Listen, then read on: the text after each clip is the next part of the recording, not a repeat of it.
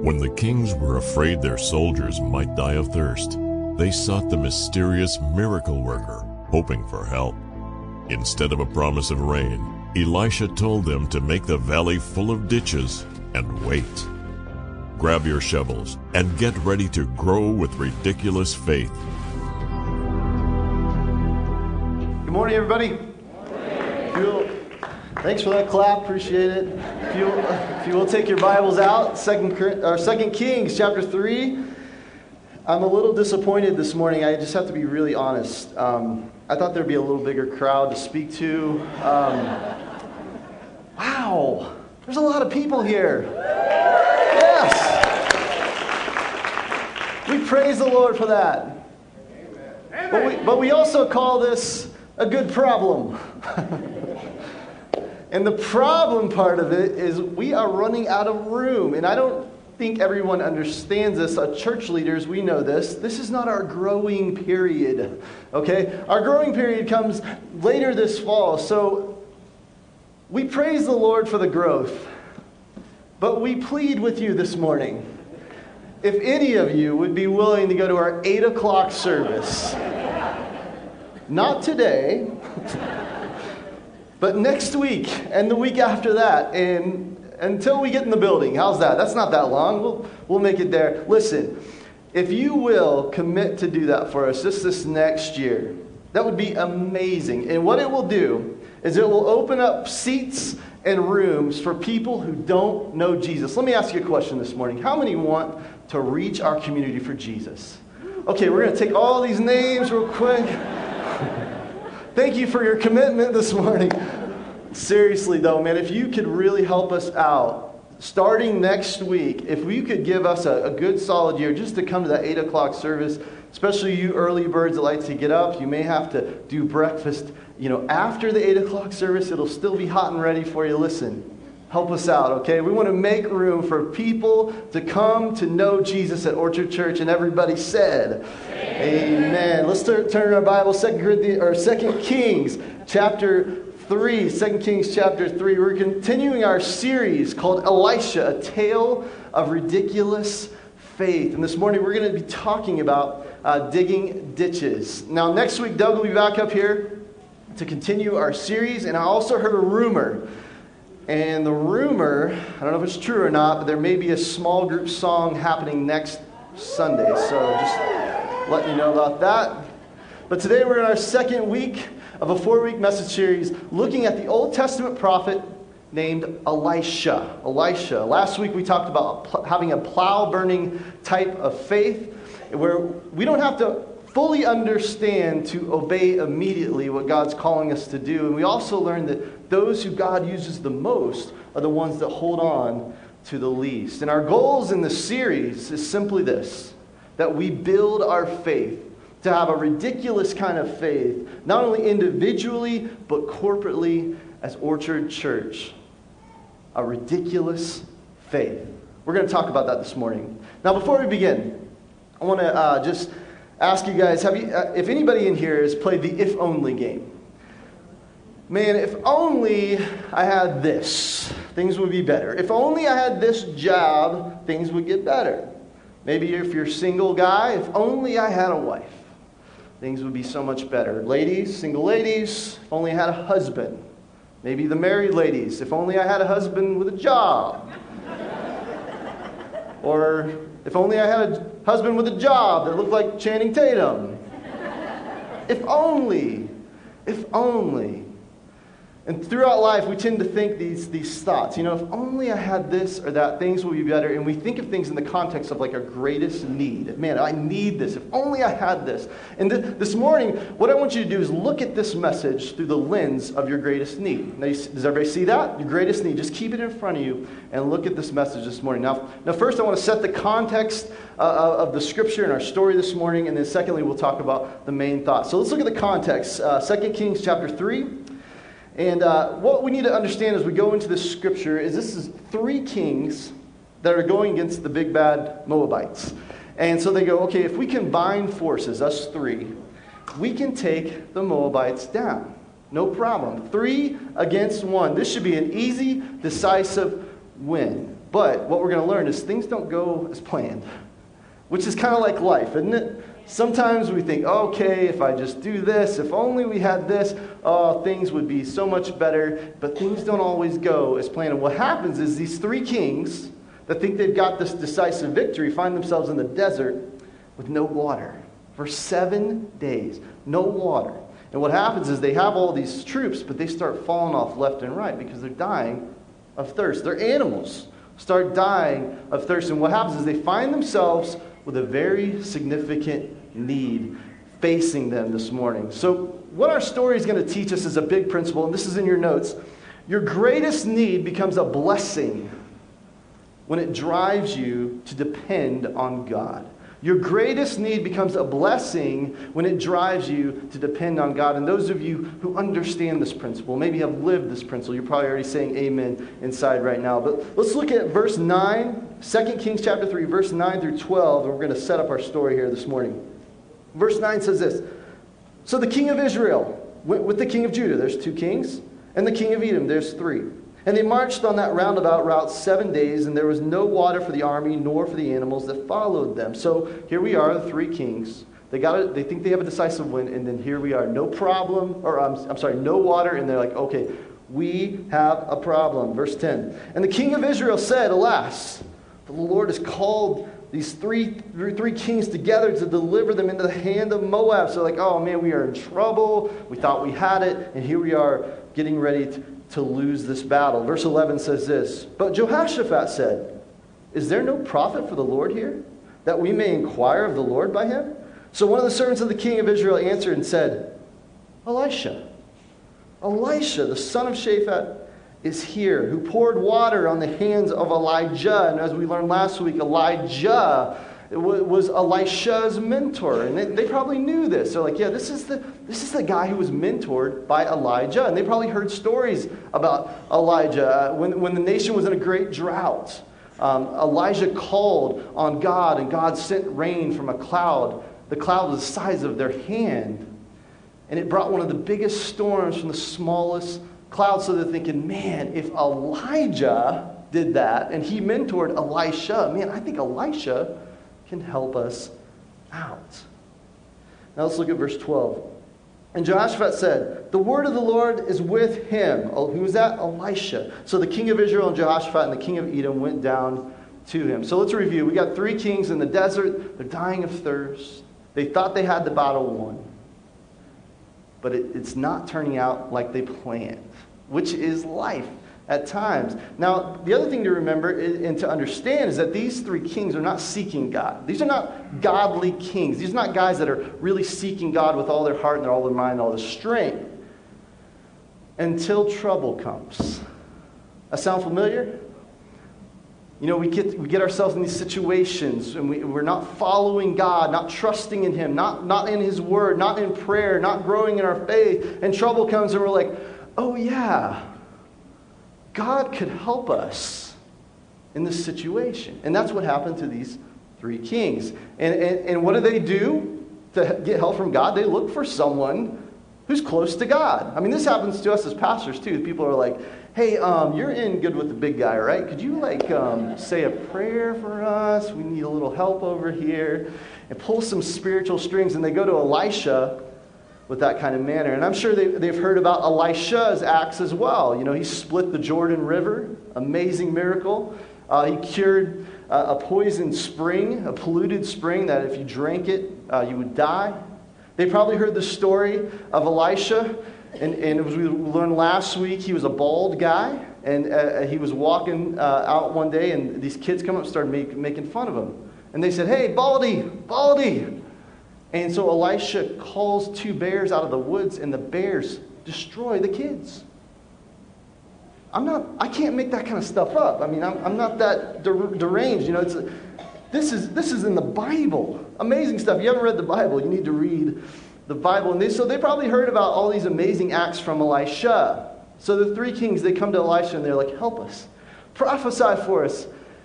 Give us a word from the Lord. We need an answer. And you know what Elisha does? He gives them a little bit of attitude. Okay? So let's look at verse 13. Then Elisha said to the king of Israel, What have I to do with you? Go to the prophets of your father and the prophets of your mother. I mean, he's got some attitude. He's bringing their mother into the situation at this point. Little yo mama action going on. But the king of Israel said to him, No, for the Lord has called these three kings together to deliver them into the hand of Moab. And Elisha said, Well, as the Lord of hosts lives, before whom I stand, I mean, I know you don't serve him, and I know you don't follow him, but before whom I stand, surely, were it not that I regard the presence of Jehoshaphat, king of Judah, I would not look at you nor see you. So basically, what Elisha is saying at this moment is like, okay, I normally wouldn't help you three guys out, but I've heard and seen good things from Jehoshaphat, and I respect him, so I'll help you help you guys out today, all right? We'll, we'll, we'll pray for the Lord and we'll pray for a prophecy here. But Elisha does have a demand, and I love his demand. Let's look at verse 15. But now, Elisha says, Bring me a what? Oh, yeah. let me just let me just relish this moment for a second. Bring me a musician. Bring me some mood music. I need to get in that zone. I need to talk to the Lord. I need a word from the Lord. And he says, Then it happened, what? When the musician played, that the hand of the Lord came upon him. You know, there's something about music. On a real serious note, there's something about music that God has always used. And you look in Scripture, God has always used music, and it's, He still uses music in our life. You think about uh, most of the greatest movies ever made, the music was a huge component of that. You think about our life in our walk with God. I mean, for me, worship music is such a huge component of that. It gets me in such a, a great place. This morning, standing out here, worshiping with you all, listening to that music, man, I am ready to bring you the word of the Lord this morning because I have been in the presence of the Lord Almighty. And there's something about music that really helps us in those situations. So the three kings here are really excited. They're like, okay, we got our guy, we got him as mu- musician. Now we're ready for the, word, for the word of the Lord. We're ready for some water now. God's going to help us out. But I think they weren't expecting what was to come. Verse 16. And Elisha said, He said, Thus says the Lord. What does the Lord say? Make this valley full of ditches. Okay. I'm trying to put myself in one of these king's shoes. Okay, my men are dying. My animals are dropping left and right. We need water, and God is saying, I'm going to need you to do some manual labor for me. In the hot desert sun, I need you to dig some ditches. There's no sign of rain. We need water. We're dying. And God, you're asking me to dig ditches? Are you kidding me right now? This is ridiculous. Truly ridiculous. And what we're going to see is, is what we've already said. Your greatest need becomes a blessing when it drives you to depend on God. And everybody said, Amen. Let's look at verses 17. We'll see the promise here. Verse 17 says, For thus says the Lord, you shall not see wind, nor shall you see rain. Yet that valley shall be filled with water so that you, your cattle, and your animals may drink. That's a really a confident statement right there from Elijah. And verse 18 says this And this is a simple matter in the sight of the Lord. Man, that's ridiculous faith right there. That's big faith on, on, on Elisha's part. He's like, My God is big, He is mighty. This is a simple matter. He, my God's a mighty warrior, like we sang about this morning. He can handle this. This is easy. This is simple. Verse, verse 18, he says, And he will also deliver the Moabites into your hand. Also, you shall attack every fortified city and every choice city, and shall cut down every good tree, and stop up every spring of water, and ruin every good piece of land with, stone, with stones. Now, that right there is ridiculous faith on Elisha's part. He's saying, My God is big. You, need, you, want to bring, you want God to bring the rain? What he's saying is you need to do something first. You need to dig some ditches. And trust me, guys, listen, you three kings, God can do it. He's bigger. He's way bigger than your problem. And that's really the context of our story this morning. So the rest of the time, I want to look at this story and see how it pl- applies to our life. Let's get, just get real practical this morning. How does this concept of digging ditches apply to my life today? How is this story going to help us grow in our faith? Well, I'll tell you what it shows us, and this will be on the screen and in your notes. It shows us faith that works. Faith that works. What is a faith that works? It's a faith that actually does something, it actually shows something. You can see it. It's tangible. It's something that says, I have this much faith. I believe God is so big that I cannot help but do something because I know He's going to come through for me. And that's what God is wanting from us a faith that works. And we're going to see two principles this morning of a faith that works. And the first one is this in your notes only God can send the water. Only God can send the water, but sometimes He wants you to dig a ditch. Only God can send the water, but sometimes He wants you to dig a ditch. Sometimes God is like, I need a faith that works, a faith that's active, that's doing something. We did a, we did a study uh, in last fall in the book of James, and we called it Faith That Works. A faith that shows itself, not just being hearers of the word, but also doers as well. In James chapter 2, verse 26, this will be on the screen, it says, Just as the body is dead without breath, so also faith is dead without good what, church? Works. See, only God can send the water, but sometimes He wants you to dig a ditch. So let me ask you something this morning. Do you think that God needed these guys to dig a ditch? Do you, he, he's going to send the water. Do you think he needed these guys? Hey, listen, I, I want to send you water, but I really need you to do this for, for me to make this happen. Is this our God? No way. Our God can make anything happen. He's mighty. He's powerful. He's the creator of the universe. He could have been like, ditches everywhere, ditches. He could be like, lake, ocean. He can do whatever he wants. So, what is God doing here? Why is he telling him to dig a ditch? I'll tell you what I think it is. I think what God is saying here is listen, guys, you show me your faith, and I'll show you my faithfulness. Show me, let, let me say that again. I, I, I don't think you guys really grasp that. That's a huge statement. Show me your faith, and I, God, will show you my faithfulness. Man.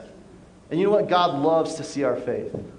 He loves to see our faith in action, doing something. You look all over the New Testament. You see Jesus performing miracles, healing people, helping people. And you know what he did? Over and over, he saw their faith and they were healed. He saw their faith. Now, what does that look like? What does it look like to show your faith? I mean, is it you're in such is it because you're in such a deep prayer and faith in God that smoke just starts coming out of your head? And you're like, wow, look at that person with that much faith. There's smoke. No, no, no, no. Let me tell you something. If you see smoke coming out of my head, it's not because I'm in a prayerful mood or probably stressed out. But it's, it's not that kind of stuff. You know what it is? It's a, it's a faith that works. It's a faith that's active. It's a faith that's doing something. It's in action. And God is looking for that kind of faith. Now, Hebrews 11:6 is a verse we all should commit to memory. We all should remember. And it says this It is impossible to please God without what, church? Faith.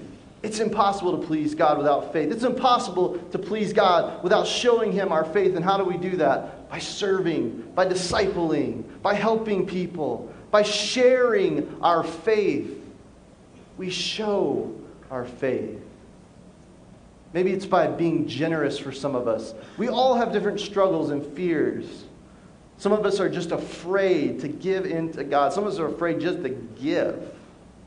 And there's no greater act of bold faith than just to be generous, especially with our finances. You know, when we, we teach on tithing once a year, that's a bold move for us because we want you guys to grasp it because we know it leads to a ridiculous kind of faith. Malachi 3.10 says, God says, like, hey, if you want to have a ridiculous kind of faith, you're going to bring your tithes to the storehouse and watch how I pour out blessings on you. And when we believe that kind of truth, we're, we're in a ridiculous faith kind of mode, everybody.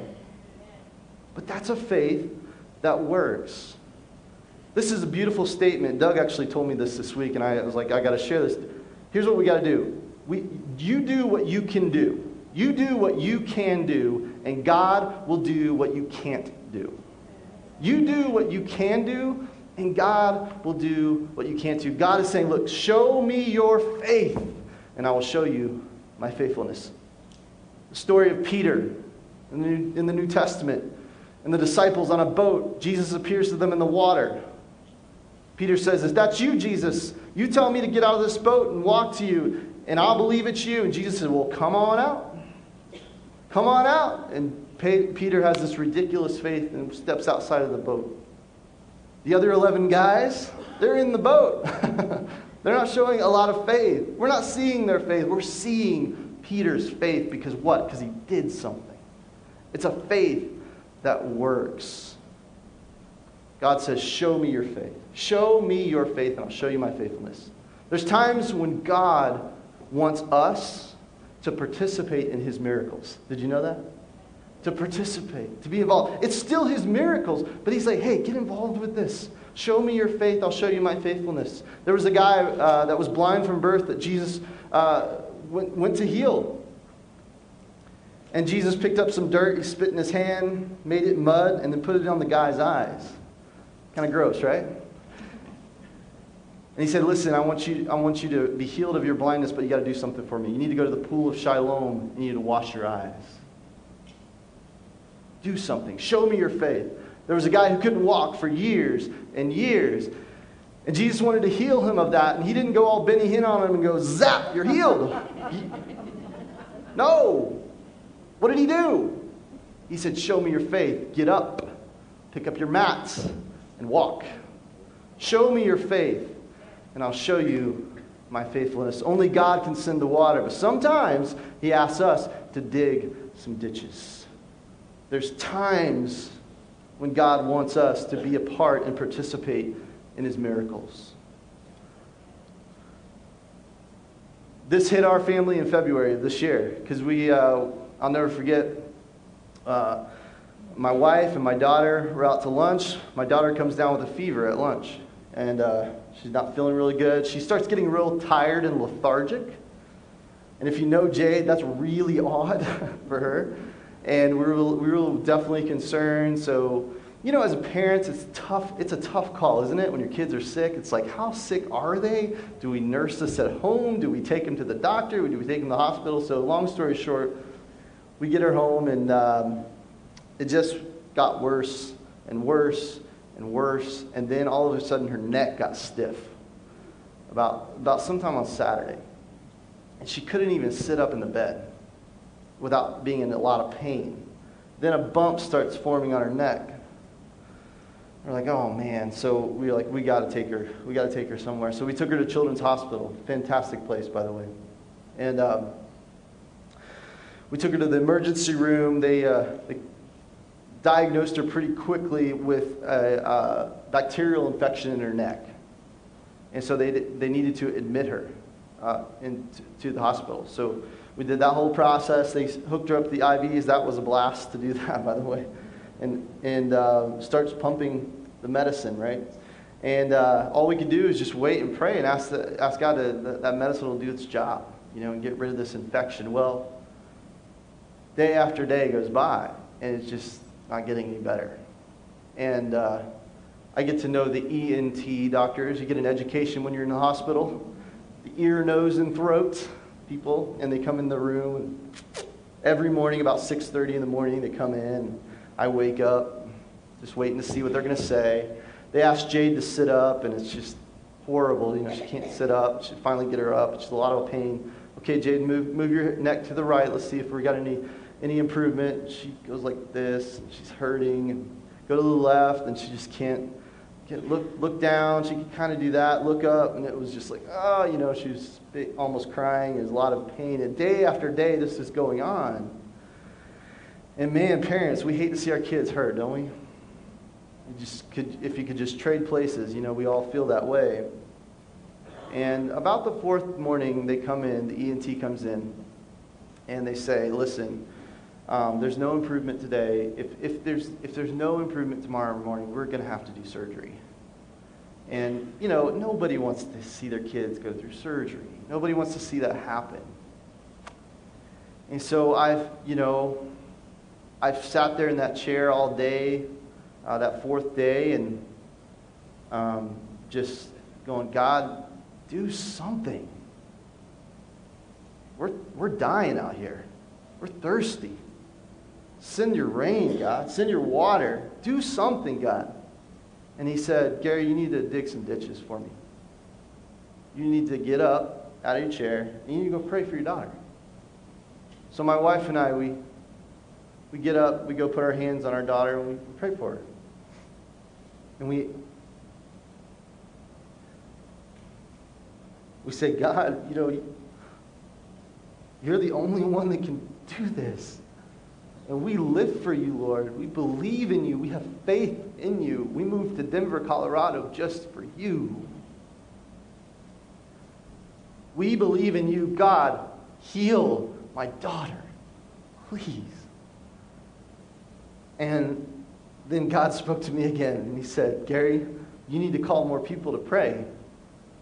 And so I hit the text and I hit the social media, the Instagram, the Twitter, the Facebook, hundreds of people all over the country praying for my daughter. I'm up every hour of the night, once a time, once an hour, praying, God, heal my daughter.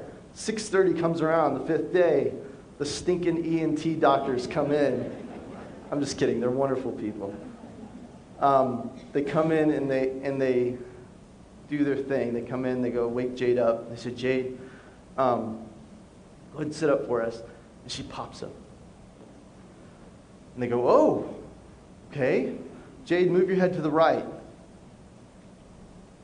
Move your head to the left. Look down. Look up. And they're like, whoa. And I am shouting inside. I'm wanting to jump through the roof. And they're like, no surgery, Jade. No surgery. And I'm sitting there going, this is a miracle of the Lord that we witnessed. No doubt in my mind or my heart do I, do I doubt for a second that it wasn't my Lord who healed my daughter. No doubt in my mind because we serve a God who is not dead, who is alive, and is still healing. And you know what God did? He said, You need to go dig a ditch, and your friends need to dig a ditch, and we need to pray. Show me your faith, and I will show you my faithfulness. And He does over and over and over. Some of you this morning, you're struggling with stuff. There's things you need to be healed of. Maybe just, just some stuff that really is something that you can do something about. And you're not doing anything. Maybe some of you are just struggling with certain addictions. Maybe, the, maybe you're just, oh man, if I could just quit smoking. Oh my gosh, if I could just, it's so addicting. If I could just do it. Do something. Maybe God is calling you to do something. Maybe today you need to walk out of this place and throw your cigarettes in the trash can and have a ridiculous kind of faith. Some of you maybe are having relationship problems and your marriage is on the rocks. What are you doing about it? Are you getting counseling? Are you, do, is there for, some forgiveness in your heart that's still lingering that you need to take care of? God can send the water, but sometimes we got to dig a ditch. Sometimes He's calling us to a faith that works. Maybe some of you are like, man, if I just was in a better financial situation, I just need some more money, God. I'm in trouble. And you're not tithing, you're not giving. And God's like, I've given you my promise. Show me your faith, and I will show you my faithfulness. Show me your faith, and I'll show you my faithfulness. We have a piece of land right behind me, 38 acres, and it's full of, of, of corn right now. And uh, we're not going to put a sign on that land. That's not the plan. We're going to put a building on that land. We also are not interested in going in the corn harvesting business as well. We don't want to do that. You know what we want to do? Soul harvesting business. That's what we want to do. We want to see people and more and more come to know Jesus. Change lives, change souls. Are you with me this morning on that? Are you with me? Well, guess what? We're going to have to do something about that. God's like, I will send the rain, but you're going to have to dig some ditches. You're going to have to show me a faith that works. And as we go into this next season of our church, God is going to be calling all of us to do something. He's going to be calling us to a ridiculous kind of faith. Let me ask you this morning are you ready for that? Are you ready? Are you ready to do what we need to do? Are you ready to show your faith so God can show his faithfulness and bring the harvest? Only God can send the water, but sometimes he wants you to dig a ditch. The second principle is this real faith. Real faith believes big, but is willing to start small. Real faith is willing to believe big, but it's, it's it, or real faith believes big, but is willing to start small. Sometimes I think we as Christians don't believe big enough. We don't believe big enough. We don't recognize how big and mighty our God is because our God is big and mighty. He can do more than we can think or imagine. Ephesians 3, uh, chapter, chapter 3, verse 20 says, He is big. And we need to believe that kind of big God this morning. But as we believe big, we need to be willing to start small, to take some small steps. That's faith. So if we go back to our story, we think about their situation. Um, in the ninth century, how do you dig a ditch in the ninth century? I mean, okay, God's like, hey, I want you to dig some ditches. Do they get on the horn and rent a backhoe to come in? No, guess what? They got to do it small steps, right? One shovel load at a time. Real faith believes big, but is willing to start small, small steps. Zechariah, verse 4, or chapter 4, verse 10 says this Do not despise these small beginnings, for the Lord rejoices to see the work begin. Sometimes you have to start small. You have to be faithful in the small things to see a big difference. In, in January, we did a series called Small Things, Big Difference.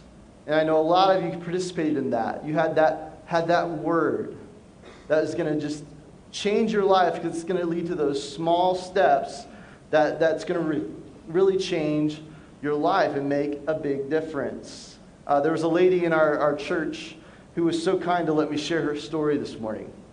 Uh, she grew up with uh, weight issues and food issues, and it just, it just rocked her world to the point that last year, May 1st, 2014, she, she looked to God and said, Guess what? I'm going to be willing to change my life and make some small steps so I can see some big differences in my life. So, May 1st, she commits this. May 1st of this year, 2015, she loses 75 pounds.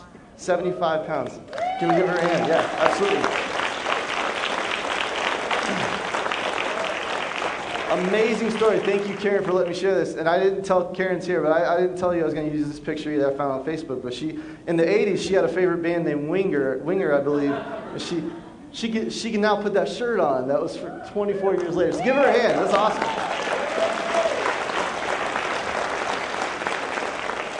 It takes those small steps. You think about Orchard Church. Just look around. We are growing by leaps and bounds. God is doing amazing stuff here. On pace for having probably, we'll probably have 1,500 people today. We'll probably have 15, which means we'll probably have more than I even thought uh, coming this fall. Amazing stuff going on at Orchard Church. We're building a building, 1,250 seat auditorium in this building that's going to be right behind us. And the harvest will keep coming in. God's doing amazing stuff here at Orchard Church. We asked you a few weeks ago to pray for us as we're looking to hire a church, our next church planter, because we want to be a church that has the vision of multiplying disciple making churches.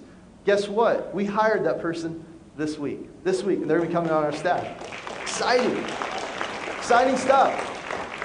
Big stuff happening. Orchard Church is a God sized ministry. That's what it is, okay? It's huge, but guess what? It didn't start that way. It didn't. You know, where, you know how it started? It started with a family named the Damerons who moved to Denver with a vision from God to plant Orchard Church. And you know what? There wasn't 1,500 people in a church building waiting on them to vote them in as their next pastor. It was them. and they started, I got a picture of, one, I think, one of their first meetings, if we'll put that on the screen. Uh, there it is, in their apartment. Eight to nine people. It starts with small steps, everybody. We need to believe big and have that kind of faith, but we got to be willing to start small. And then they move into Prairie View High School a few years later. 40 to 50 people at this point, and they're coming to this place. If you guys just look around, they come into this place and they're like, how are we going to fill this place up? How are we going to do this? And now here we are 10 years later going, how are we going to fit everybody in this place? We got like a year left. What are we going to do? We got to have the kind of faith that believes big, but's willing to start small. I remember uh, when I surrendered to the call of worship leading. I remember God gave me a specific vision. And I remember that vision and that clarity was that I was going to be leading hundreds of people in corporate worship. I just remember that. And that's always been very clear to me. But it didn't start that way. it didn't start that way. It started small in a, in a youth group or in a Bible study and leading people in passionate worship. And then I go to my first church in Taylorville, Illinois, which is a town of 11,000 people. I called it Mayberry. And we had a we had a small church, and we went from there to Florida, another small church, and we saw things grow. And then he brings me to Denver, Colorado, and here we are, you know, leading worship for a thousand plus adults every single Sunday. We got to believe big. We got to believe big, but we got to be willing to start small. I think one of the problems that gets in our way as a society, and I think this is big, especially if you're a boss in here, is this word entitlement entitlement. I think what happens is we get, as a society and a culture, we've come to this place like, I want it all, and help me finish it, and I want it now. We want it all, and we want it now. We, we believe big, but we're not willing to start small. And a faith that works is a faith that's willing to start small and believe big. Jesus was very clear about this in Matthew 25, verse 21. He said, You have been faithful in handling the what? The small amount so now I will give you many more responsibilities. Real faith believes big, but it's willing to start small. Only God can send the water, but sometimes He wants you to dig a ditch. We got to remember that, that real faith starts with small steps. If you want to run that marathon, you got to conquer that first mile. Maybe some of us want to read the Bible. Man, we just want to read the whole Bible, and a lot of people have tried that and failed, and they're just but we, we, we believe big. We're going to read the whole Bible. Well, you're not going to read it in a day. It's going to take small steps. It's going to take getting on YouVersion, getting a small plan, and just being faithful every day and showing your faith so God can show his faithfulness. A couple weeks ago, I hiked my first 14er. I think that makes me a Coloradian or something like that. yeah, it was, it was horrible. It was, it was. Maybe my first and last. But I did it. I conquered it. And you stand on top of that mountain. And it took one step at a time. I didn't leap from the bottom. It's small steps. We believe big. We believe we're going to climb that mountain, but we got to be willing to make those small steps in life. And what you do is you say, God, I believe you can. I will do what I can, but you're going to do what I can't. I believe you can. And then you just start where you are. You start where you are, you make those small steps. God loves when we're involved in his miracles. God loves for us to show our faith. He loves to see our faith because faith, we got to remember, faith without works, that faith that's not active, that shows no actions, that, that faith is dead. And it is impossible to please God without faith. So let's go back to our story as we close out today. We think about these three kings. They're thirsty, dying. They go to God and go to Elisha and say, What are we going to do? God says, Dig some ditches. Start small, and I'll show you my faithfulness. And God shows his faithfulness here in verse 20 to round off this story. Verse 20 says this Now it happened in the morning when the grain offering was offered that suddenly water came by way of Edom. And help me out, church, the land was filled with water. Okay, I'm going to give you another chance on that. And the land was filled with water. Only God can send the water. But sometimes He's going to ask us to dig a ditch. Some of you have a very significant need in your life. You've, you've been looking at it this whole message. It's been in front of you, it's been glaring at you, and you're like, if only, if only, if only. But let's not forget that your greatest need becomes a blessing when it drives you to depend on God. Only God can send the water, but sometimes He asks us to dig a ditch. Real faith believes big, but is willing to start small. Church, Orchard Church, let's pray. Let's pray to be a church with ridiculous faith. Ridiculous faith. Hey, listen, it started that way in an apartment with a few people. May we as people continue that kind of ridiculous faith as a church moving forward. And everybody said, Amen. Because we're going to believe God is big enough. We're going to believe the big things. We're going to be willing to start small. We're going to believe in God that He's going to send the water even before we see a cloud in the sky because God is big enough. Will you bow your heads with me this morning? Maybe you're here this morning and uh, as, I, as I was speaking and as you heard the scripture and the story and the, the application, there was something very glaring in front of you that you're dealing with. A need, an if only, something that's lacking in your life, and you're like, man, if only I had this, and you have this great big need, but you haven't done anything. You haven't shown God your faith so that He can show you His faithfulness and you're like, this message was for me today, for this particular week. I needed to hear this. I need prayer this week. If that's you, will you just lift your hand and say, Yep, that's me, Gary. I need prayer in this. Hands all over the place. Hands all over the place. I'm going to include myself in that. Let me pray for us all today. Lord, we thank you for, for your word and your promise and the power of your word this morning, morning, Lord. May we not only be hearers of it, but may we be doers of it. God, may we have so much faith in you that we can't help but act. And Lord, we, we come to you as people with our hands open saying, We need help. We need you. Give us the faith, Lord. Give us the faith, not only individually as people, but as a church. Lord, you know each and every story in this place. You know each and every need, God, and I pray for all of us, Lord, that we will show our faith to you so you can show your faithfulness to us. With heads still bowed and eyes still closed, you may be here this morning and yeah, you definitely have needs. You definitely, definitely have if onlys, but you've never actually experienced faith at all. You've never really surrendered and put your faith in God. And you've been running from that. And that's been a hole in your life, and you just haven't surrendered yet. Well, if that's you this morning, I want, I want to encourage you. Ephesians 2 8 and 9 says it's by grace that you are saved through faith. The Lord is true, and his promises are true, and he says that if we submit to him, he will be our Lord, he will be our Savior, he will be our healer and our provider. So this morning, if that's you and you haven't put your faith in Jesus, you haven't, haven't surrendered to him, I want to plead with you to do that today.